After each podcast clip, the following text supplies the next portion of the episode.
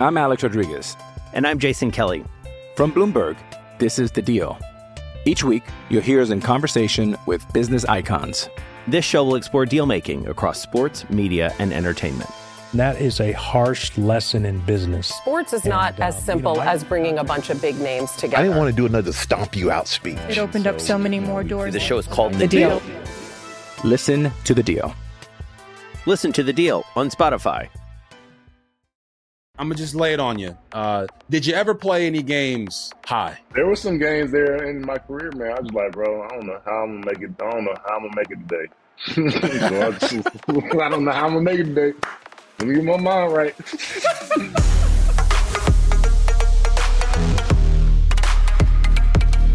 Yo, yo, yo, welcome to RG3 and the Ones of Wave Sports and Entertainment original presented by Prize Picks. I'm your host, Robert Griffin III, and on this show, we're going to be talking to the ones, the ones at the top of their game in the sports and entertainment, also the ones who know that game because they study it oh so well. Who am I? You know what, guys? I'm just the guy that called that the 49ers are going to win. But what I didn't see coming was that fumble right before the end zone by my man Zay Flowers and the Baltimore Ravens. But before we get into all that, and I shed a few tears and we have some fun on this show, I want you guys to like and subscribe to our YouTube page.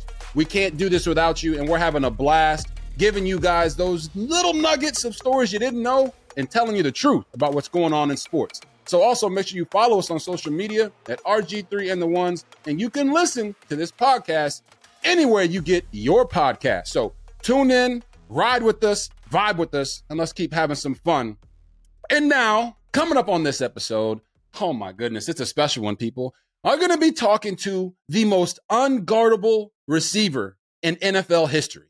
Yes, he's one of the greats, but when you 6'5, 235 pounds, run a 435 in the 40, you know they made you in the lab, but ain't no DB gonna be ready to cover a guy like that. I'm talking about a man who played nine seasons, all with the Detroit Lions. He's a Hall of Famer, a six time Pro Bowler, most receiving yards in a single season, and the most consecutive games with at least 100 yards receiving within a single season. I'm talking about the one and the only, the man, the myth, the legend, Calvin Johnson. Welcome to the show, brother. Yo, thanks for having me, man. Good to see you, brother. Nah, man, it's uh, it's an honor. We are honored, and, and unfortunately, we're gonna go ahead and start this bad boy off. Uh, we're gonna talk about it. We got to talk about it. All right, the Lions. All right, Dan Campbell clearly wasn't afraid to lose himself in this game, uh, and it looks like Eminem won't be getting his New Year's wish of having the Lions in the Super Bowl. So, uh, when you look at that game, uh, what what went wrong? What went wrong for the Detroit Lions? Man, um, you know, when I was watching the game and just feeling it at home, um, I think that, you know, just managing that momentum. You know, there's always a big momentum swing in the game, and you know, you just got to do your best not, you know, to limit the swing as much as possible. And boy, that was a big swing, boy. and it, it hit all at once. You know, you had the turnovers, you got, you know, missed, but everything just kind of came to a perfect storm, and it was a it was a hellacious eight minutes, I guess I could say, when they turned on them 17 points in the second half. Yeah, you know, obviously the 49ers, uh, they they basically secured their eighth NFC championship title, which I believe is like tied for second in, in league history, uh, Mhm. coming back from 17 points down. So let's just go ahead and get right into it. Uh, when you talk about the way the game went and the and those hellacious eight minutes, do you feel like Dan Campbell was to blame for some of his aggressive calls to not kick field goals and go for it on fourth down? Man, that, I mean, that you know, you never want to, you know, second guess your coach. You know, Right. Dan has been this way, like like I say, the last three years. So this is, doesn't come as a surprise. You know, you know, just from me as a, somebody just watching it, you know, just like I might have just, you know, maybe did something different, but I'm not the coach. You know, Right, but right, right. you know, and I'm not there in that moment. You know, when with with everything happening right in front of your eyes. So I don't know how I would handle that moment. At, you know, at the time, Right. but you know, definitely, um, just I just felt the momentum. Yeah. You know, I just wanted, you know, I would just try to like just pad the point, you know, pad the scoreboard maybe as much as possible, just to slow down their their momentum as much as much as possible. Yeah, so I, I- you know th- that's a great, very diplomatic answer. Not gonna lie, that was phenomenal. But let's stay in that moment. Let's stay in that moment, right? I think what you're speaking to is that Dan Campbell has naturally been an aggressive guy all year, right? Mhm. It's what got the Lions from being three and what three and thirteen to to going, I think twelve and five this year. So I understand that part of it, but but but he's going based off his gut, right? He- most times he's not going based off of analytics. Uh, so I feel like in those moments, your gut has to tell you, all right, we got to shut down some of this momentum right now. The getting points on the board, kicking that first field goal is going to give my team a better feeling about themselves as opposed to, oh no, oh my gosh, they're coming back. Do you feel that that should have been taken into consideration, knowing in your career as a player, momentum is everything in a football game? Man, I don't even want to talk about, you know, my time in life. This is totally different energy right now. You know, it's totally different energy, but, Right. you know, just, you know, what you hear, you just, you know, and like I say, just, oh, shoot. You know, same old Lions. This is not the same old Lions, man. This is like you say, I mean, honestly, you know, Dan been playing this aggressive since he got to Detroit three years ago. You know, this Correct. ain't just a third, just a this year thing. So, um, you know, you just like I say, you just like, you know, I'm not trying not. That's my guy, man. I feel you. you know, I. I, I gotta gotta support you know what he's doing because, like I say, I, what he's built this, this year, man. What I, I haven't felt that, you Right. know, and, and and so you know, got to you know, you got to be all in. Right. And that's what I love about this team, man. Even though the ended the way that it did end, they have guys emerging on that team, becoming True. like their own stars, and True. you know. But a big part of that is like they got guys that are all in. You know, you got two people that are all in, you can do a massive things. You got Right. 53 guys that are all in, you can get to the NFC Championship. Oh yeah. Oh, so, Oh, yeah. and then, and like I say, the- we know that, that they were there, they could perform in that game. This game wasn't too big for them. No, a lot of people were nervous, like this might be too big for them. We saw that they came out, they was playing like I heard somebody say they was playing bully ball in the first half. That's what it felt like. I'm like, damn, Yeah. they rolled up on these boys. Like, Yeah. but that, that was the thing. You just got to guard against that momentum. yeah. It's- like I say, it's, it's it swings one way, but it always wants to come back. yeah. No, I I hear you, and and I know I, I understand the position that you were in right now. So I will go ahead and state it for you, not for you. I will just go ahead. I will go ahead and state my my opinion. Right? You talk about bully ball. First half, the Lions ran the ball 21 times for 148 yards. 2nd half, Mhm. they ran it seven times. All right, that that could be a little bit of you know play calling situation late in the game. You know, trying to score the touchdown, take the timeout because they ran the ball on third Yeah. down. If they don't Yeah. take that timeout, they got the three timeouts, can potentially get the ball back. Another decision that was kind of thrown off a little bit. I agree with you, Calvin. I don't think that Dan, the moment was too big for Dan Campbell or the Lions at all. I think that he his aggressive play calling and his aggressive nature got the best of him in that moment. And yes, we're all looking at it, uh, hindsight being 2020. But I think that if he gets back into that situation, he should consider obviously taking the points and being a little less aggressive in his mindset so that his team could potentially be in the Super Bowl. So that's that's how how I felt about it. It's yeah, no, go ahead, tell me, talk. I'm, I'm- no, I'm it's, all- a, it's a lesson. It, it, it 100% of the lesson learned. You know, it's, Yeah. it's um, you know, you you could practice situational football as much as you want to, but dang, like when it hits you in the face, man, you, yeah, you you need to have gone through it a couple times. You Correct. Know, to be, you have, you have to be in those situations sometimes just to be ready. For I agree. unfortunately, Yeah. you know, and that, that unfortunately, you know, it happens on national TV in these moments. But you know, I just like it, it was hard for me to grasp with it first, man. Just Right. like, dang, like give me some points. But yeah, yeah, yeah. you know, the first one I get it. You know, Yep. we've been doing this all season, but you know, it's just like, man, like you know, that second one, like we said, we, we wanted some points, but like I say, I, I cannot. You know, and it, well, I guess what what what calmed me down a little bit was you know seeing the analytics too. The Yeah. analytics was right there. Yeah, You know, I- yeah, yeah, like, I mean, but the thing is, like analytics, it ain't it ain't it ain't it ain't it ain't there in the game. You know, That's true. That's true. the momentum. you know what I'm saying? So that's the biggest thing I take from it.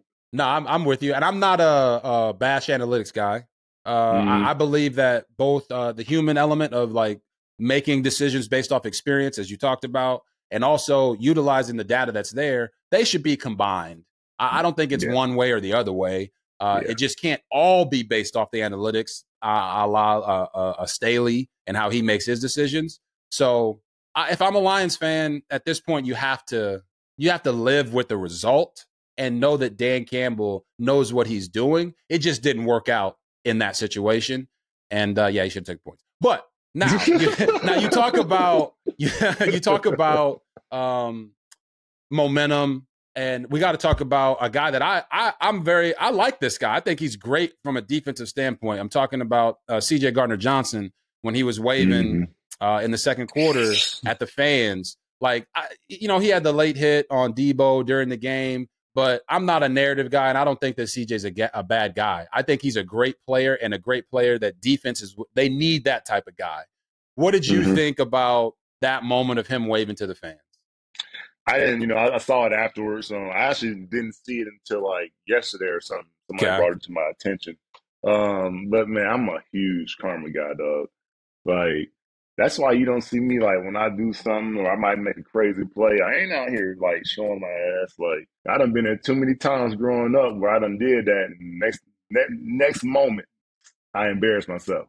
You know, I done seen that happen to me too many times. So I'm like, shoot, I ain't about to do this on this big old stage. I'm just gonna hand this ball to the referee and go back and do it again. But um, so to that point, you know, you see stuff like that happen. You know, you might be see the premature wave. You know, he's like, oh, that's a little early. You know, if I would have saw it in the game, I would have been like, ooh, there, there goes time. There goes foreshadowing right, right. there. you right. know, I haven't seen enough, you know. I know we're going to talk about it. You know, you talk about um, the Baltimore game and, and, and Zay Zay Flowers. Swag you know, surfing. You stunting, you stunting on my man. You stunting on him. like right after that, my man come and sneak, come and knock that thing out in the goal. I'm like, damn, there go karma. And just like You know, you just got to be, be, keep professional at all times. Right. And now, now in in CJ's defense, right?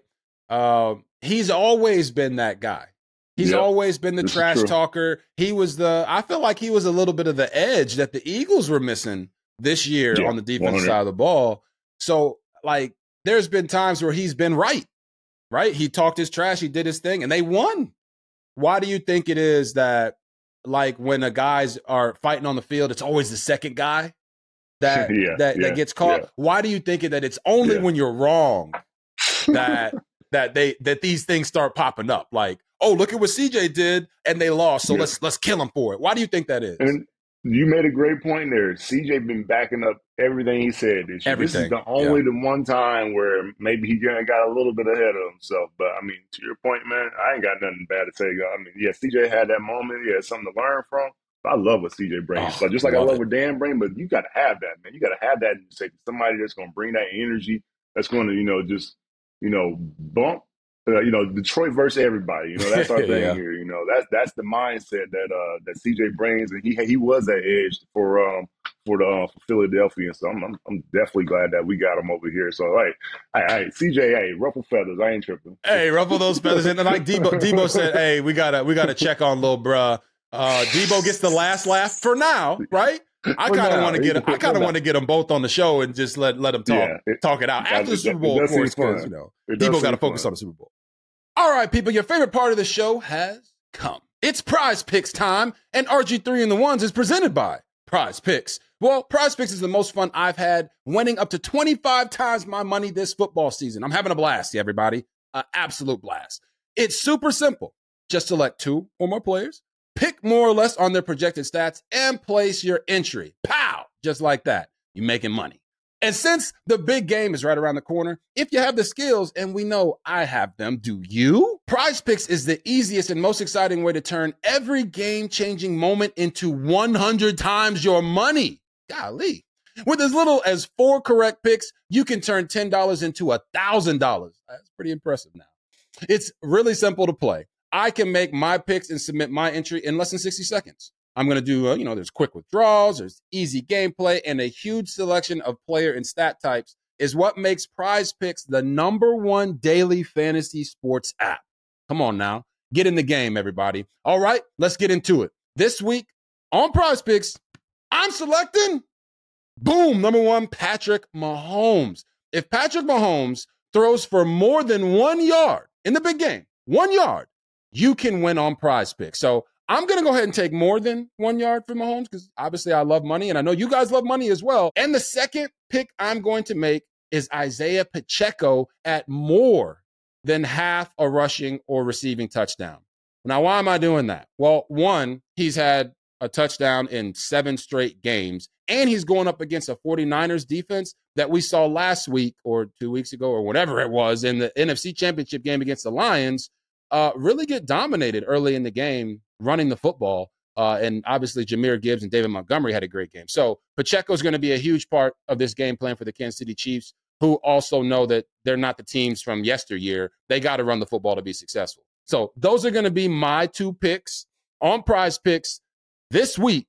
And I want you guys to make some money. So make sure you, you know, I'm trying to give y'all some game here for free. So those are my picks for daily fantasy sports. It's made easy with prize picks. Make sure you go to prizepicks.com slash RG3 and use code RG3 for a first deposit match of up to $100. Again, guys, go to prizepicks.com slash RG3 and use code RG3 for a first deposit match of up to $100. Let's make that money. Calvin, you you know uh, you know through your nine seasons, like consistency is key. You play with the plethora of quarterbacks, but the guy that you know you you took off with was Matthew Stafford, right? Now, as a as an offensive guy, we all know that continuity is important, and now you know Ben Johnson has decided that he's not going to go be the head coach of the Commanders, and he's not going to go be the head coach of the the Seattle Seahawks. He's coming back. How do you think that or Ben mm Johnson coming back impacts the development of guys like Amon Ra, uh, Jahmyr Gibbs, and you know even uh, Jameson Williams. How, how, does that how does that impact them going forward? Man, I, I, mean that was that's that's news to me, you know. So that I am I am ecstatic to hear that, man. and to that point, you know, I I uh, I don't get ticked off, but I do kind of like when when coordinators are so quick to up and leave unless you're just that guy and right. people know who you are, and Ben is, is creating a name for himself. Not to say that he is one of these guys, but man, like when you're building something, like don't be so quick to up and go because the grass is not always greener on the other side. You're going to get a head coaching job, but that team probably ain't going to be a, a, squad. You got to build that squad. You yep. know what I'm saying? So I'm just I'm, I'm, I'm happy. I'm proud of I'm proud that Ben made that move, man, because I think that he sees what he's got, man. He yes, man, I'll be excited if I was him. The young core group of guys, Jahmyr Gibbs, you know, Amon Ra coming into it, just killing it. Uh, I'm trying to think. They got a whole great cast of guys, and David Montgomery back there. Just man, come on, like I'm excited about this team. Now we just got to keep, keep on building over here on defense, and like let's say Brad Holmes and and and, and Dan, they're putting together a great squad. Yes, they are, and and I, and I think you know for Ben, this is the second coaching cycle in a row that he has just said, "Nah, huh, I'm good. I'm gonna stick here. I'm gonna stay with this with this crew. Uh, I love obviously Dan Campbell and what he's bringing to the table. Um, and I don't disagree with you as far as the OCs. I, I think there's like some crazy stat of like since like 2019 or 2020 that almost every team has changed their offensive coordinator. Just some wild stat because these guys are getting opportunities, whether it be in college or the NFL, to go be head coaches, and they're running for them. Uh, yeah. That that's why a lot of people believe you you gotta you know if you get a defensive coordinator or defensive guy as your head coach, he's got to have two, three, four offensive coordinators in his pocket just to be able to survive his own coaching uh, tenure with that team, which is kind of crazy. Mm-hmm. Indeed, man. Like I say, I just kudos and kudos to, to Ben, man. Yeah. That's, that's exciting for me, for me to hear for the development of this team, man. That, that's that's that's awesome. And I mean, I think that says a lot about Dan as well. You know what he's yeah. trying to build, and and, and Ben, like I said, like like I think this is going to this is going to help him, you know, grow into a better leader you know, as for when that time does come for him to be to step into that role. Y'all, that's uh, the perfect way to say it. And, and, now, you know, we're having a great conversation. And, but what media has become uh, today is obviously just a lot of hot takes, and and I have my own feelings about how a lot, a lot of that stuff goes down. I want to celebrate the players and celebrate what's going on. Some people want to tear people down, but there's always that old comparison thing, right? So Skip mm-hmm. Bayless comes out and he says that he would take Jahmyr Gibbs over Christian McCaffrey because he's more explosive. Would you take Jahmyr Gibbs over Christian McCaffrey? Man, I would have to just because I have a little bit of a tie to Jahmyr. You know, from, you know, his, he is my, one of my uh, teammates from Georgia Tech and Tashard Choice. He's not a uh, running back coach at uh, University of Texas. Yeah, he brought him over. Uh, he brought Jahmyr Gibbs over to Georgia Tech for a while before he transferred over to Alabama. And it's true. I just remember him raving about this kid like five years ago. Right. You know, so just see all that come to fruition, man. He's a great kid. I, I love the kid. So I, my, my bias is leaning me towards um towards Jahmyr. Okay. But man, I love McCaffrey. I love McCaffrey's dad, dog. So I, I love this kid. I love what, what McCaffrey brings to the table, man. Dude is a baller. I'm glad that he. I mean, he was killing it when he was in Carolina. It's just great to see when it's, it's great to see when guys line up in great situations. Like he's supposed to be there. Right. And now listen, I love both of these guys as well. I'm not trying to be a politician here. Uh, I thought Jahmyr, like just going back to college, like his ability at Georgia Tech, I was astonished that he actually averaged more yards per carry at Bama than he did at Georgia Tech in the ACC. So he went wow. from the ACC to the the most prestigious conference in college football and had more yards per carry. I thought that was uh, amazing based off of his play style. Uh, but but do you feel like in this past game that McCaffrey outplayed Jahmyr Gibbs, putting all bias aside? Um, I mean, the fumble hurts hurts the conversation, but man, uh, I mean, Gibbs was running the ball pretty well, but I, I think McCaffrey would edge him out. I think he might have had like 100 and I don't know if he had 150 all-purpose yards or something like that. But the kid is dangerous, man. The kid can catch the ball out, out the backfield. I mean, he's as strong as a running back as you're going to get. You yep. know, so I mean, dude has all. He got all the tools. All yeah. the tools. Yeah. So the numbers were McCaffrey was 20 rushes for 90 yards, two scores. Um, obviously had the the 25 yard run in the fourth quarter to help set up Elijah mm-hmm. Mitchell. Um, and then mm-hmm. Gibbs had 12 carries for 45 yards and a touchdown. I would I would put it this way. Big They're difference. both great backs. They're yeah. both explosive. Like it's not it's not one or the other. McCaffrey had a better game. Yeah. But he also got more opportunities, and the offense only runs through him essentially at the running back spot. So I just think, you know, I don't know anyone right now other than Calvin Johnson Jr. who who is very his word is bond would take would take Jahmyr Gibbs over McCaffrey. But if you get either of them, I think you're happy. That's that's kind of how yeah. I would put it. We don't got to pit sure. these guys against each other in that way. But uh, yeah, sure. it is what it is. We talked about Dan Campbell already, right? Mm-hmm. But when you talk about the decisions on fourth down and the decision to run it on third down to cost the the the force them to use a timeout, why aren't people or why do you think people aren't talking about the fact that there was the drop by Reynolds on on fourth down or Jahmyr's fumble that kind of kept that hellacious eight minutes rolling um, yeah. for the 49ers. Why do you think people are just like throwing that out the window and only blaming Dan Campbell? Yeah. Um, you know, in spite, I guess there's so many different avenues you could go down. Like That's you true. go down turnover battle. It's kind of it wasn't it one to one. I think it was one to one with I think it was one to one. Yeah, yeah. So it's like a wash. Okay. So then people, all right, they see they see that as a wash. So you see zero zero still. Um, okay, you got drops. I mean, that's going to happen. You know, I mean, you got two or three that are pretty blatant, but you know that stuff happens. You know, but at the end of the day, I think people just fall back on dang, like there's six points out there. If you look at the score, what was the score? Like, was it, uh, what's 30, 34 to 31? Yeah, 34 31. So that's six points out there left on the board. I don't look at it necessarily like that. You right. know, I, I, I feel that, but I, I, do see one of those. Okay, yeah, one of those, uh, six, three of those points we needed. You know, the first, like I say, that first that first time we went for it, hey, I'm feeling it. I'm, I'm in the game. I'm watching the game. Like, right. I'm like, hey, like I, I might do things differently, but hey, we've been rolling like this all year. Like, it's go. okay. All it's right, okay. We don't, we don't get it. Okay, momentum just shift a little bit. Nothing crazy. You know, they okay, they score. Okay, right. But then it just the cascade right after that. Boy, that just that's just like by on by the time that second touch opportunity came around, it was just like the momentum had swung. Like yeah. we, we try to stop stop the hemorrhaging. I'm with you. Know? you. I'm with you. It was the first like we had this whole conversation on Countdown, uh, on Monday Night Countdown about uh, what Dan Campbell was doing versus what Staley and the Chargers had been doing, mm-hmm. and how many former players, and even you're kind of speaking to this, they just feel like Staley was doing it because the piece of paper told him to do it. Whereas with Dan, it was more like I'm feeling it in here. And I'm with you. In those games, in those moments, it feels like the first one didn't work. Maybe we should try it a different way.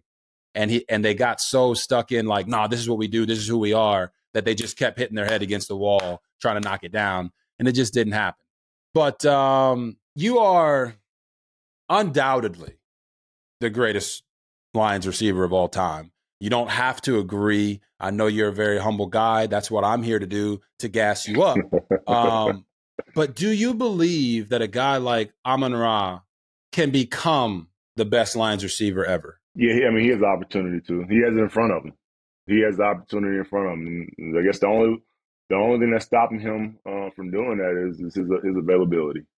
You know, um, availability is your best ability in this game. Right. So if you're out there, if you're not out there, you can't put up numbers. So as long as you're out there, you can, you can do some damage. And he has a good quarterback. He has Jared Goff. What they're starting right now, and hopefully it's starting to run, man. Because if I tell you the energy, man, in Detroit around here, like the last couple weeks, man, it's just right. like a crazy nervous energy, like good energy. Just like it's it's crazy because nobody really felt it before. right. so, that's true. That's true. So yeah. that's, that's, what was so wild about it. So it was, it was a good feeling. Nah, that, that that's awesome. It's amazing to hear you say that too, because like there, there's some legends in the game that that that don't want guys to to break the records or don't want them to be better than them, and and um you know you're you're phenomenal. It's gonna be really hard to to break your records first and foremost. Uh, but the way that you give back to the guys is is just something that I've always admired, and I know that guys like Amon Ra and and other players on the team have stated that the bitter the bittersweet you know taste in their mouth that bitter taste in their mouth is going to motivate them to win it all next year. And I just want to give you and the Lions like all the flowers, man. Like 30 years since they'd won the division, 32 years since they had, won a playoff game, 32 years since they had been uh, in a conference championship game. And like they should celebrate that, enjoy that success from the season while also trying to back it up next year. As Dan Campbell said, it's going to be so much harder to get there because now everybody knows they have a target on their back. But just what do you want to say to the team uh, as as a fan and as a former player about this year and what it meant to you guys? Yeah, man. As a fan, you know, and just seeing the fans, you know, just all year, you know, just extremely proud of the work that was put in. I, I say this, and I, I don't mean to disrespect anybody on that team. It's like they got a group of men. They have they have some stars on the team, but it's not. I feel like it's not. They're not loaded. But I spoke to it earlier. But man, the guys came together um, under the same under the same intention, under the same goal. And like I said, when you got two people in the same room under the same goal, man, you can move mountains. You got 53, bro. Like I say, you get to where you got to this year. It's not going to be easy next year because, like I say, the division is just it, the, the division ain't going to get any easier this year. right, right. And it wasn't a light year, but it's going to get better. You got Jordan Love; he's going to he's going to progress. You got um, I don't know what they're doing with the Vikings and Kirk Cousins. I don't know what's happening there that situation, right, but if he's going to be there, they're going to be they're going to be solid. Right. You know, if um, I don't know what's happening in Chicago, what's going to happen there with Justin Fields, or are they going to come in with a new quarterback? Like, you know, is it going to be a situation like you got out in, with the Texans? Where they get a stud, they come in there and just start balling all of a sudden. So, you know, you know, Dan's not he's not wrong. Like it's not easy to get to the playoffs, and Dan's sure not easy to get to the the dang Super Bowl. So, and I, I, never made it to the Super Bowl. I never made it out the first round. So, just you know, you can't take those moments for granted. But it should just incite guys like the work that was put in this year. Just like, dang, right, we got to take it up another level if we want to get to where we want to get to. No, I, I agree with you, and you know, I just found something that we have in common, at least when it comes to our NFL careers. Uh, you didn't make it out of the first round, and neither did I. so, uh, unfortunately, I, am not a I'm, I'm not a Hall of Fame quarterback, but I can say that I have that in common with a Hall of Fame receiver. Um, but but you know, in all seriousness, like everybody feels like they could have got more. Like we were robbed of more Calvin Johnson.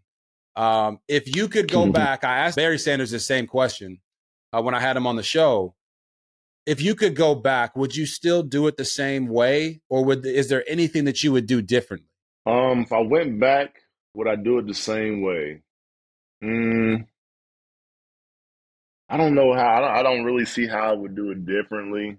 Uh, I mean, I can't. I wouldn't play the game any different than I played because if you if you if I do that, then you know I'm gonna feel like I'm, I'm gonna have a, I know I'm gonna have feelings of like I left stuff out there on the field. And that's what you just never want to have that. Um, as far as when I walked away from the game, no, just my body was tired.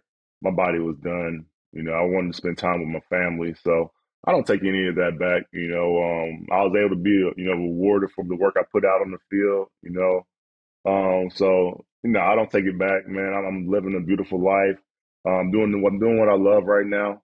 Um, and like I said, I'm raising up a beautiful family. That's that's awesome to hear. And uh, I, I still, when you when you retired, I still was like, why? Why we we we, we I listen. I know we were competing against each other and everything, but it's like, man, I just we I, we played you guys in 2013 when I was in Washington, and you had like you had 115 yards receiving. Uh, our guy Nate Burleson had 116 yards receiving. Obviously, you guys won the game when you have 200 yard receivers like that.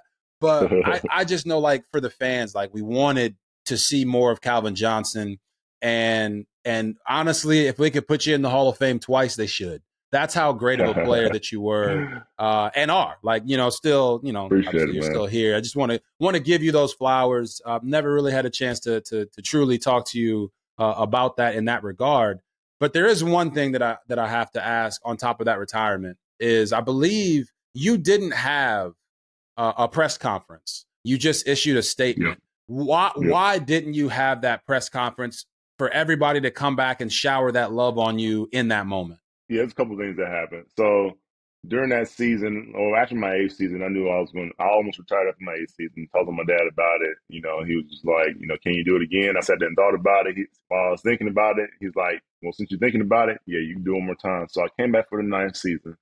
And that whole season, I knew it was gonna be my last one. I would be telling my teammates like during the season, like, man, I'm about to retire like Kobe. He got red soul. Kobe Right, had retired right, that right. was had uh, had announced his retirement that year. And I just I say that all the time at lunch, and guys was like, they're like, man, you you bushing. So the end of the season come, and the main reason why I didn't want to come out with it during the season was because you know I didn't want to be a distraction. I knew Right. if I if I came out with it during the season, that's all the talk was going to be about. Farewell. like, they would have gave know, you the farewell tour it. for sure. Yeah. that, that that's that's all the talk's going to be about. Why and all this, yeah, yeah, yeah. So, um, and then the harder part was how was I going to tell Coach Caldwell? That was the harder part. Okay. because Okay. you know, he had this is just his second year. You know, I've never had a you know a, a black male figure as a head coach. You know, so that was significant. But I just at the time, you just the body just was not on, not on the same page. You know, Gotcha. um, you know, shoot, I mean, shoot, I, you know, I would love to play for Coach Dan right now too. You know, so, you know what I'm saying? Like that energy, that that whole level of uh, you know, culture. I think it's the culture that changed shot that that that I love when I go over there. The energy is so so great and different in that building, man. It's just it's it's truly a, a testament to what he is doing in that building, man. Right. Like people, you know, talking about coach being a meathead and all this stuff. Like, nah, that man is intentional. He is getting his Yeah. team ready. Like Yeah. he is know he he's talking to his team. He's talking to the fans too. But um, man, he he knows what he's doing, and I, I appreciate the I, I, and seeing where he's come from too. Right. Also allows me to have that perspective because you know, dude, dude's been around some great coaches. Yes, you he know, Bill has. Parcells, Sean Mhm. Payton. Mhm. he's, he's been up under those wings. So, um, you know, I, I was just one. I was excited just for the guys having a head coach that's a player coach. Right. You know how significant that is, man. So you got a guy that has a head coach, but then you got, you know, all your staff. Half your staff are former player coaches, like studs that played. You know what Mm. I'm saying? It's like I, I was fortunate to have Shawn Jefferson as a player coach. So for me, having that guy that played 13 years and did being where I want to go, I'm like, shit, I'm gonna, I'm gonna buy in. And, you know, and you see like last year when it clicked like halfway through the season, you know, things weren't great early in the season, but halfway through the season it clicked for them boys and they went on a run towards the No end of the season. Yep. And I saw them like, dang, it's clicking for those guys. They they see the experience, they're buying in, and all and then it, from that point, they just been on this kind of trajectory. So we just guys, you know, I'm gonna be there to support them, but um, I'll try to keep them on that kind of trajectory, man, because they, they um they got us excited. We're gonna be there. I'm telling, I'll tell you, bro, Detroit um uh, Ford Field is like the loudest stadium I probably played in, if not one the top two Okay. in the NFL. Okay. When I played, I tell you, bro, like I wanted to lead the game, like the, for the two, the two playoff games. My ears were really hurting, like really hurting. Like I'm like, no, I was like this cannot be good for my health. Like Right. Right. Fans were out, they're off the chain for those games, man. So I just like to say, this is a football town. We get some some winning here, Mhm. like it changes everything. It changes like everybody's outlook. It's wild. It's it's unfortunate. It's the Midwest, you know. So we we're looking at gray skies every day. So we need something. Now, I want everyone listening to realize that we went from a question about Calvin Johnson retiring to how much he loves Dan Campbell and what he has done for Detroit. So I think it's official. We can go ahead and announce it on uh, RG3 and the ones that Calvin Johnson is coming back to play for the Oh, Detroit man. Lions, red zone only, 10 snaps a game. Jump balls in the back of the end zone because Dan Campbell has this man ready to bite off some kneecaps Uh, but yeah, Dan does have to realize that sometimes biting off the kneecaps means kicking the field goals. But that's not the point. the point is, uh, you know, Oh, you said you had a couple things going on there with retirement. I would have loved to see that that have seen that press conference in the moment. But I do agree with you. It's phenomenal what's going on in Detroit. The fans deserve it. You went through it. I'm more than sure. I, I personally believe, uh, Calvin, that if you had Dan Campbell, you would have played more than nine years. That's just my my feeling about it because I think you would For have sure. been inspired and motivated to continue to fight through. Uh, I know you had like some ankle issues and things that were going on, but I believe you would have fought through that. Hey, it's Kaley Cuoco for Priceline. Ready to go to your happy place for a happy price? Well, why didn't you say so? Just download the Priceline app right now and save up to 60% on hotels. So, whether it's Cousin Kevin's Kazoo concert in Kansas City, go Kevin, or Becky's Bachelorette Bash in Bermuda, you never have to miss a trip ever again. So, download the Priceline app today. Your savings are waiting. Go to your happy place for a happy price. Go to your happy price, Priceline. I'm Alex Rodriguez. And I'm Jason Kelly. From Bloomberg, this is The Deal. Each week, you'll hear us in conversation with business icons. This show will explore deal making across sports, media, and entertainment. And that is a harsh lesson in business. Sports is not And, uh, as you simple know, I- as bringing a bunch of big names together. I didn't want to do another stomp you out speech. It opened up so many more doors. The show is called The, The deal. Deal. Listen to The Deal. Listen to The Deal on Spotify. But speaking of those, those, um, your body, right? I, I had to ask you this question because you have a brand called Primitiv Primitiv Performance, uh, which is a cannabis-based company. Uh, and I just gotta, I just, I'm gonna just lay it on you. Uh, did you ever play any games high? you know, towards the end of my like that, that's the thing. Like you can't really play a game high because like I get to the game like the stadium like three hours before the game. Right. You know, did I have I partaken on the way to that to that transition to that point? Yes, I have. Oh, okay. were some there were some games there in my career, man. I was like, bro, I don't know how I'm gonna make it. I don't know how I'm gonna make it today. so I, just, I don't know how I'm gonna make it today. Let me get my mind right. Let me get my mind right. Let me put this effort in my system so we go out here and get it done. So you would go. So you would go to some games at the end of your career and basically get fried just a little bit, a couple hours beforehand, so that you could come down and and and not not not feel anything. I guess, or or what was the reason? it is more. It is more so just like kind of get your mind right. Okay. Body's not body's not cooperating. yeah. Let me get my mind right. Let me let me let me add a little effort to my system so I can just go out here and just say effort. Let me go destroy my body for sixty minutes. okay. All right. So you obviously had the game. Uh, this was against the Dallas Cowboys in 2013, where you had 329 receiving yards. Were at that point were you, uh, you know, d- diving into the, the cannabis, or, or was it later, more so 2014? nah, it was it was like my last year when I Okay. was just like I was barely hanging on. Okay. Yeah. I was gonna say because if you if you had 329 receiving yards, getting fried before the game, I mean everybody gonna be getting fried before the game now because the Calvin So Johnson that did it. wouldn't be. I, I, I ain't gonna do that to the game. oh my gosh, bro. Okay, so I, I gotta, uh, you know, you got me the goodie bag. Once again, appreciate you uh, from Prim- Primitiv Performance. Um, I, I think I'm still coming down uh, just from the smell of the bag. It was, it was, it was strong, Calvin. I'm not gonna lie to you. It was, it was strong. And I've been in some college dorm rooms that was not as strong of a smell as what I got when I opened up that bag.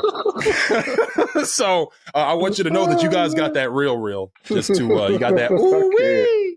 Um, I but I wanted to have a conversation. I know we're laughing and joking about it, but do you feel like marijuana itself, cannabis, has been stigmatized in, in a in a negative way when it comes to athletics? Oh yeah, one hundred percent. And just the stigma in general, you know, it, you know, it permeates, you know, every every industry, every culture. You know, um, I think that you know my own experience, though, you know, is what you know led me to dive in a little deeper, and then those those continued experiences, you know, want to help me to you know see beyond the stigma, and then that experience and with different applications of cannabis, which led that's what led me to be like, hmm, there's science behind this. Let me. I wonder if is there there's a there's an opportunity to invest in something like this, and then just timing wise, man. After I got done playing,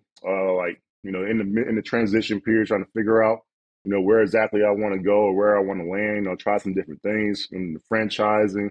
Did that for a little bit. You know, it just wasn't. You know, it wasn't. Real, I wasn't really passionate behind it. Okay. You know, and then the cannabis um, industry went legal in Detroit around like 2018 or Yes. 19. Yep. And we were just, I just happened to be in the place at the right time where we had the right team and just started to build with people that were like minded, believed in the power of the plant, Okay. and really wanted to get down to the science of it and be able to innovate, you know, be able to take modern technology um, to to cannabis as you know, just aspirin, you know, you got tree bark, you know, you mix that with some modern technology, and we have we have that nice little, you know, that nice little pill. So we're able to do what with Primitiv Performance, you know, bring nanotechnology, basically just uh, reducing the particle size so small that it basically bypasses the intestinal stream, gets into the bloodstream, making it just more bioavailable for the body. So that's what we're all about, man. Just trying to be coming from an authentic place. We use topicals, we use ton of rehydration solutions. So those are our first two SKUs with Primitiv Performance. And you know, the topicals that we use, they might have been heating, they might have been cooling, but they never had any anti-inflammatory properties to them. Same thing with the um, same thing with the topical. I mean, with the rehydration solution. So we're just trying to affect. Um, uh, we're just trying to affect inflammation both internally and superficially. So we came out two great products, man. Very excited about them. Like I said, they don't have any THC in them. Okay. Uh, no, this the bag and the, it came from the building. You know, the, the, Right. The, the building, the buildings are next to each other. So yes, it is a strong, it is a strong smell. But no, there's no THC in them. It's all um, it's CBD, CBG, CBC, and CBN. So Okay. it's a, um, entourage affecting those minor cannabinoids, making them very impactful. Okay, and and I want everyone listening to understand that like all the things that, that Calvin's talking about, it's natural, right? And, and there's a lot worse things out there that people use uh, or put in their bodies or on their bodies uh, that are actually harmful. Uh, and I think that's kind of been the issue when it comes to marijuana or it comes to cannabis. There's just such a negative undertone about it because of how it was perceived. I don't know, maybe 20, 30 years ago. Uh, it's affected the careers of guys like Josh Gordon, who was my teammate in college. And when I went to Cleveland for one year, thought I was going to Mm. have an opportunity to, to play with Josh. Tore it up in the Mm. preseason. He ends up getting suspended again because of marijuana. So uh, I think today the NFL is doing a better job of, of bringing awareness to these different types of treatments uh, or different medicines that you can use. And you Mhm. have actually called this your preferred medicine of choice. Uh, why is that? I mean, like I said, for many reasons. The main reason being it's a natural alternative. You know, we know the you know the opioid epi- epidemic we're we're faced with, and trying to create an alternative for people's uh, pain to deal with to create a better quality of life. That's what it's all about, man. Just living the quality of life. If I got a product that I could rub on, um, if I got arthritis or whatever I have bug- bugging me superficially, and it allows me to get back to doing and being how I how I typically am. You know, that's the product that we need you know, and it's it's, and Right. it's just science, it's just reducing inflammation. So you know, it's just it's something that everybody deals with. We're building it for the professionals, obviously, to be able to um, professional athletes, and we're Right. going through the process called uh, NSF for sport certification. Hey, okay, okay. And so that that allows us to obviously go into collegiate and professional locker rooms. So we're in that we're in the middle of that process right now. So we visualize this being something that you know professional teams can use. My man, I, I want you to know I was not joking. I got it right here. Okay. Uh, All right. So this is the uh, the fast acting CBD topical. All right. Now, if I put this on my knees, you know my history with knee injuries. If I put this on my knees, what's this gonna feel like? how you get louder?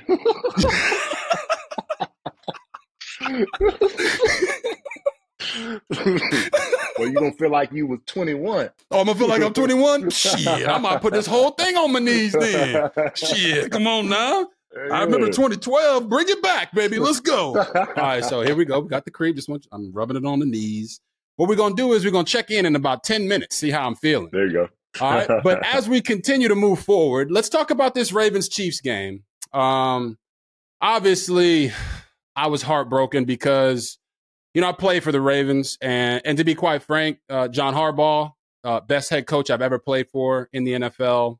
Uh, Steve Bisciotti, best owner I've ever played for uh, in the NFL. When you talk about uh, Eric DeCosta, the GM, Ozzie Newsome, like these guys, they built a culture, and you know what to expect when you're a Baltimore Ravens. So it was tough Mhm. for me to to kind of Yeah. watch that. So this is kind of my Lions moment, like you had watching your team, uh, you know, come up a little bit short. But one of my colleagues, Rex Ryan, love him, got a lot of respect for him. He's done a lot in this business of TV, but also in coaching. And he said about the Ravens that you don't have Tom Brady, right? Your quarterback is Lamar Jackson, and they drop back to pass 82% of the time in this game. Just do you think that the Ravens' game plan was smart, or do you blame Todd Monken for going that direction? At this point in like not not at this point in his career because he still got a lot of career left. You know, God willing. Um, man, we know that kid. Uh, I, I know him as you know. I mean, coming from Atlanta, I, he's like the, the second coming to Michael Vick. You know what I'm saying? Like he he is that guy. Like, and to not use his God given ability to his elusiveness, like man, it just it blows my mind. Like I feel like just when it all comes down the line, just like we expect Patrick Mahomes to do it with his arm, like I expect the same thing from Lamar, but he can do it with his arms and his legs. There you go. I um I look at this and I say, oh, the Ravens needed Lamar Jackson to be Superman. And I did a, an entire thread. It was nine tweets long on Twitter earlier uh, this week. And the reason I did that was because obviously I was emotional after the game.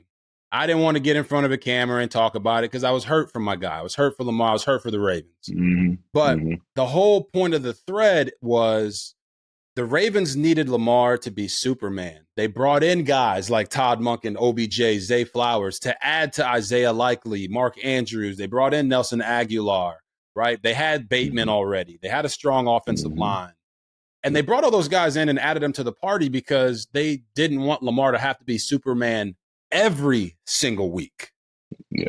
But in the AFC Championship game, man, they needed him to be Superman. I just didn't feel, Calvin, that they gave him the opportunity to utilize all his skills. Uh, I Yeah. talked I talked about the touchdown pass to Zay in the first quarter. Unbelievable, right? Houdiniac in the pocket, holds the ball for like eight seconds, boom, dime. Yep. Well, the rest of the game, he was doing the same similar things because he was trying to give his guys opportunities to make plays where they should have been utilizing him and ran him and run him 20 times if you have to. It's the AFC championship game. There's no other quarterback like Lamar Jackson in the NFL. You got to be able to use all of his skills and talents. And I didn't feel like they did that. And that was my only gripe. But I think that they'll figure it out. And this team can get way better because offensively, they were way too up and down this year. Yeah, I feel like that's a game where like you got to go for seventy five to hundred. Like You got to get it done. got to do it. Got it. And like I'm, I, I like your sentiment about because I never obviously from the outside looking in at Harbaugh. I've always admired him. You know, I've always admired the organization because, like you say, it's just it seemed it just everything seemed and felt so consistent. Right. Uh, ever since like you know back when Ray Lewis and those guys were there doing it. So uh, Yeah. no, that's that's great to hear. Um, that's that's great to hear about the organization, man. I really and then like I said, I'm, I've been a Lamar fan since he was at um since he was in college, man. Yeah. And they wanted to try to put him at receiver and all that, man. That just made me even more of a fan. Yep. You know, I hate when they try to do us like that. So, um, yeah, man, it's just uh, it's it sucks to see it. Yeah. uh, see it go down like that for him, man. But uh, like I say, he's still in it, man. He's Yeah. still got that that same squad. It's just, Yeah. hopefully it just gets better for him, and hopefully it's a lesson learned, man. I honestly expected uh, to see him in the um in the championship game, but you know, hey, we still got to play the game. No doubt about it. I- And I'm going to give you the story because you mentioned uh, Harbaugh and the organization, and I'm going to ask you a question about Lamar. So the the blessing for me, Calvin, you played for one team uh, your entire career. I ended up playing for three, and the Mhm. first two teams I played for were two of the most dysfunction- dysfunctional franchises in the mm-hmm. NFL. So mm-hmm. when I got to Baltimore, I was able to see that oh, this is how you do it. Oh, this mm-hmm. is how you Yeah. build a team. This is how, from top to bottom, you have everybody uh, have the same ethos, right? And the team benefits. They have an Mhm. identity. They know who they are. Play like a Raven means something in Baltimore. So I was blessed to be able to have that opportunity and will forever be indebted to Steve Bisciotti, John Harbaugh, Ozzie Newsome, and Eric DeCosta for allowing me to to see that for three years. It meant everything to me. Completely changed my outlook on everything that I had been through and what a team is supposed to be like. But when we get to Lamar Jackson, the question I have for you is how do you think he gets over the hump? Because now, with the way that his playoff record is, uh, I believe he's two and four, and the the pressure that's on him with the contract and and what Patrick Mahomes is doing, how do you think he doesn't allow the narrative mm-hmm. to become his reality? Yeah. I think back to when I played high school for baseball, and my junior year, man, I could not hit the curveball. So you know what they did? You know, my senior year, they came in doing that curveball. I messed right. around and had like, you know, 12 or 15 home runs that year, half of them on, the, on that curveball. And I just think about Lamar in that same in that same light to the fact, like, man, they were they were lighting them up. They're hitting them with the blitz, and they, it was kind of being effective. Yep. So you, you just know everybody saw that, the whole world saw that. So you know what they're gonna do? They're gonna copy that. They're gonna hit you with some pressure. Yeah. And if you, I mean, the best way to beat pressure is to prepare for it. Right. So in this all season, I, I mean, I just, I mean, I expect him just to be in. Just, I don't, I, I'm not a quarterback, but I just expect him to try to, you know, put himself in a situation where he can see all these different looks. Right. You know, and try to, you know, visualize that, you know, game, you know, in, in real time in game mode and just, you know, just try to put all that experience in you because it's going to come. You know, and I and then the biggest, your biggest thing, his the I think the biggest thing for him is just being able to overcome that. Because when they, when they bring that pressure, you hit them with a dagger, and we got a whole different outcome. We got a whole different narrative. So you know, I know that they're going they're going to try to heat him up. You know, I feel like that, that they got to him a little bit, and you know, just be ready for that. Just be ready for that next year. I mean, you what is he going in his eighth year or something like that? Uh, he'll be going into his se- into his seventh year. Yep, seventh year. Oh, shoot, so he's younger than I thought. Good. Yeah. You know, so he got plenty of time, but you know, like I say, these years when you got these squads, like man, you can't take that for granted because no. you don't know how it's going to look in another two years. Yeah, no doubt about it, and. I, you know, I actually tweeted out something uh, after the game talking about Greg Roman, their former offensive coordinator, who who I mm-hmm. had the honor to work with in Baltimore. And a big gripe of about him was he ran the ball too much, right? Well, in this playoff game, they didn't run the ball enough. I don't think that it's a. It's not to say, hey, the grass isn't always greener, because I am a believer in Todd Monken and what he was able to accomplish. And listen, they made it to the AFC Championship game. Like they got farther than they were before, but the Ravens can't forget who they are and who Lamar Jackson is, especially in those big time games. You know, I, I, feel like what we used to seeing, like what we're talking about, you know, we throwing the ball all game. What we're used to seeing from the Ravens, we just weren't seeing, you know, that second half of that game. Like you said, we're used to from like back in the days, Jamal Lewis seeing them boys pound the rock. They was running the rock successfully this whole season, I feel like. So just uh that was that was just it just seemed uncharacteristic, you know, just just uh the ball they were playing there. Yeah, and I hate to say I told you so when it comes to a team like the Ravens that that obviously I've got a affinity for and and a massive respect, but that those two games against the Niners and the Dolphins uh, near the end of the year, yeah, were phenomenal. They were clicking on all cylinders, and I sat here and I mm. said they should not sit the starters in the last week of the season. And, and the reason was you want to keep them in rhythm. Play them for a half, a quarter, I don't know. But then they sit they sit down for 20 days, Calvin, and and they go out against the Texans and they win the game, but they were they were flat in that first half. Flat. And they were yeah. they weren't on. And then they go to the mm-hmm. AFC Championship game against the the vaunted Patrick Mahomes and the Kansas City Chiefs. They were off right? Like Lamar makes that spectacular play, but that's the only touchdown that they score. I'm still a believer that the guy should play. I know you don't want to risk injury, but I've been around Lamar Jackson and this team. They're all vibes. It's all about, mm-hmm. you know, mm-hmm. he's got a beautiful yeah, mind, yeah. man. I'm telling you, Calvin. In practice, mm-hmm. you'd be like, I don't know. But in the game, oh, that brother is something special now. So, do you think that that might have had anything to do with them being a little off? Was that that break there at the end of the year? To your point, man, I, I love momentum and the momentum built. Like I know for me, me as a professional, I wouldn't, I would, I would not want to play, right? For right, fear right. of losing any kind of like you know momentum that I got going, right? You know, yeah, coach might. I'll, the coach might be like, okay, well, you're just going to put in a little bit of time this this this half, and you know, I'm like, okay, I can deal with that, but I got it for me. I got to get out there. I like, I got to, I got to run. I got to feel it. I got to feel the game. I don't, I don't want to go a whole week without playing. Right. You know, I mean, Right. it's, it's great you put yourself in that situation where you, uh, you know, when you when you're the leader of your division, where you can miss that game. Yep. But man, I, I mean, like just taking like a whole game off. I'm, I, I remember, I remember seeing that now that now that we're talking about it, and that's my thing. Like, man, I, I hate getting out of sync. I hate, you know, getting out of, you know, losing momentum. Like, you know, and then say you don't have a great game. You know, just that's the that's that's the last thing on your mind. That's the last thing you're seeing. You know, Right. constantly. So, I mean, not not that you didn't have a, a good game that, but the time before that, maybe you didn't have a great game. So you got just that's your last thing on film. So it's just like just I want to play. You know, while we're on so No, I, I, I'm I'm with you. I thought they should have played, and I think it did play a factor. I don't think they'll ever admit that, and I don't think it matters at this point.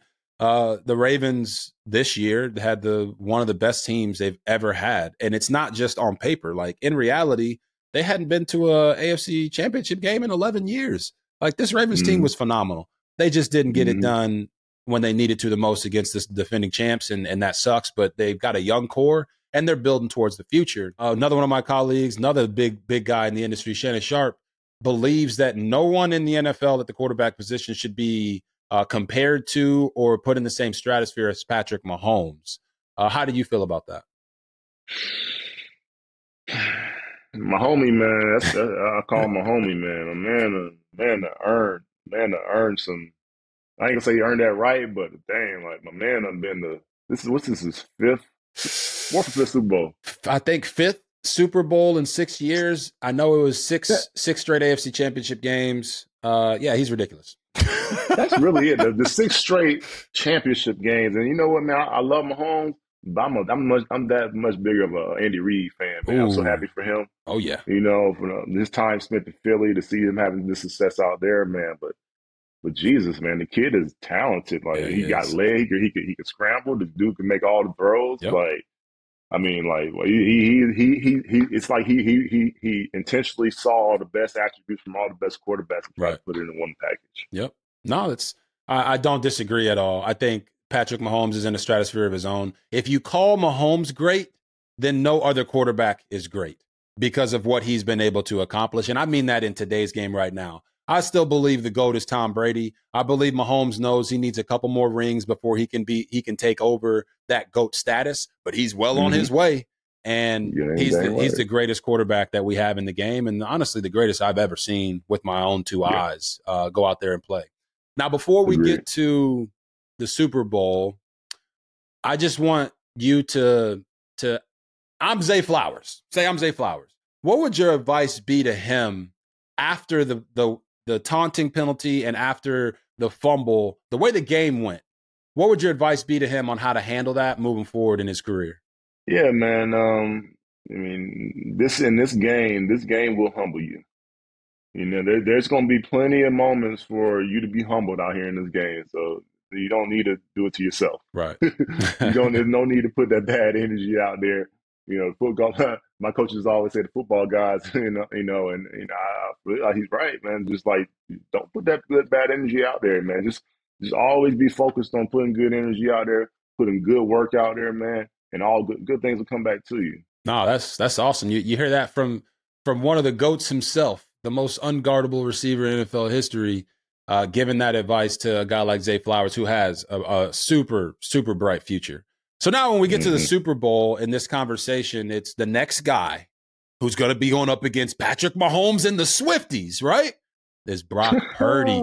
just just now, I'm not. I gotta say, Calvin, I was really really looking forward to an Eminem versus Taylor Swift Super Bowl, the madness, the voiceovers.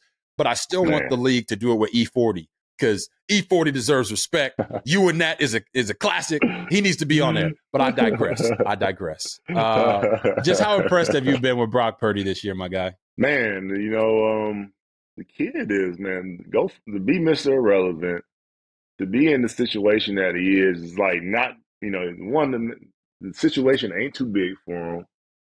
You know, the man is like I ain't gonna go too far to call him clutch, but the man has some clutch tendencies right now. he got some clutch man. Tendencies. he got some clutch He got some tendencies clutch now. He- goodness gracious, now he do it. He Mr. Clutch if he go ahead and do it um in two weeks. But dog, like I'm proud of the kid, man, to go from where he is. I mean, he, I mean, since stat stature wise, he's like he's like, I mean, maybe like the height, like Drew Brees height, maybe he could barely see over the line of scrimmage. But I'm not, I'm not, I'm not, I'm not exactly sure. But the dude, uh, he's just a gamer. That's why. That's how. That's how I see him. He's a gamer.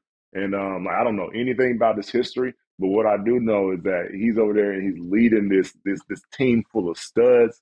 And you know the way I the way those guys respond to him, you know I can see that he, he's putting in work. You know he's earning their respect. Yes, he is. I, I just call him a difference maker. Listen, I know, uh, you know, my guy Cam Newton came out with the game manager versus the game changer thing, which is something that's been been talked about for generations. Uh, he just Mhm. threw some guys in there that aren't game managers, and Brock Purdy is one of those guys. He is not a game manager. He is a difference maker. He he's always been able to to attack you with his feet. And I and I've said this. I said this like last year. The difference between Brock Purdy and Jimmy Garoppolo is the fact that Brock Purdy excels in off schedule plays. That that's that's what he does. And now we Yeah. got this Super Bowl rematch, right? From Super Bowl 54. And there's only, I think, 11 players returning from both teams, which just shows you how much a roster can change in like four or five years. It's unbelievable. But Yeah. Brock Purdy is the difference. And he could be the difference in this game. Uh, I'll save my pick for next week. But do you think that Brock Purdy can go all the way and and help the 49ers beat Mahomes and the Chiefs? Yeah, man, I really, I really do, man. Just looking at the talent on this team, I mean, they can't, they, they can't afford a slow start, obviously, against Mahomes Right. and, and, Right. and crew. I mean, and that that defense over there is playing great as well. But man, the kid, like you say, he's not a game manager. Every time I look up and watch him, he's making a play. Yep. You know, he's doing something with his arm that I didn't think that he could do, or he's doing something with his legs, like like the other day. That I'm like, whoa, like, I didn't know this kid had this in him. you know, so um, he continues to surprise me. Okay. So I, I mean, I wouldn't be surprised if he does if he if he uh if he shocks folks on uh, coming two Sundays from now. Oh, that's no. Listen, uh, Calvin Johnson Jr. out here giving his endorsement for for Brock Purdy. Now he's not saying that he picked them, but he's saying he wouldn't be surprised if they were able to It- pull it's it hard to go against Mahomie. It's hard to go against Mahomie now. Them boys, him and Kelce, they just find a way to win. Like he he's that one guy, like like kind of like you know we used to think about Tom Brady is Right. he gonna just do it and find a way to put it on his shoulders and win. He does that already. Right. Like, that's what.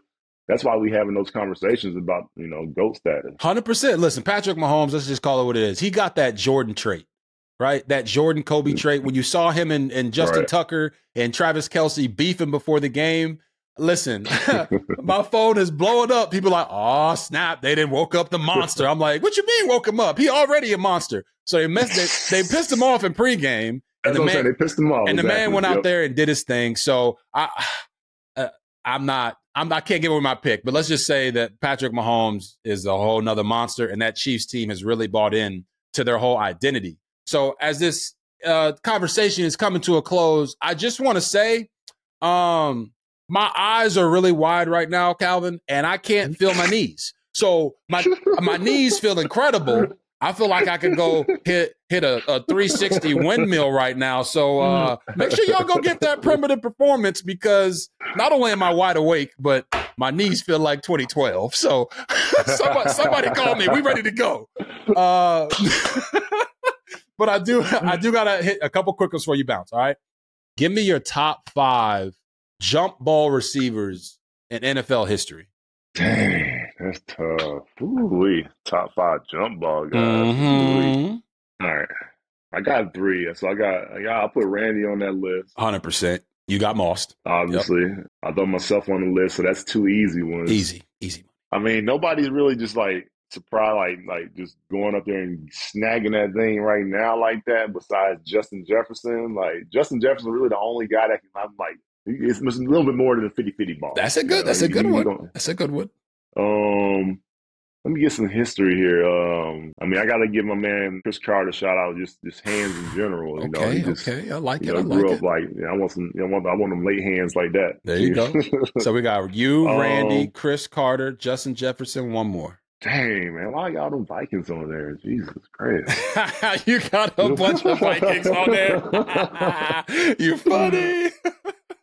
Oh man, I'm gonna I'm gonna go back to an OG man, uh, the big OG, uh, Harold Cartwright. You know, just like big receivers before big receivers. Okay. You know what I'm saying? Like, just show some love there.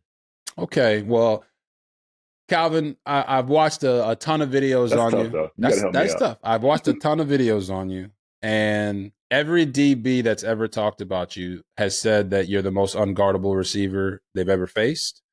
Uh, they've all lauded your ability to do everything at the wide receiver position, and I'm honored to be a business partner with you with Nestry and the cognitive training that we're doing. And I believe that we're going to be able to change the world there and, and, help people train their brains the way that they train their bodies in the weight room.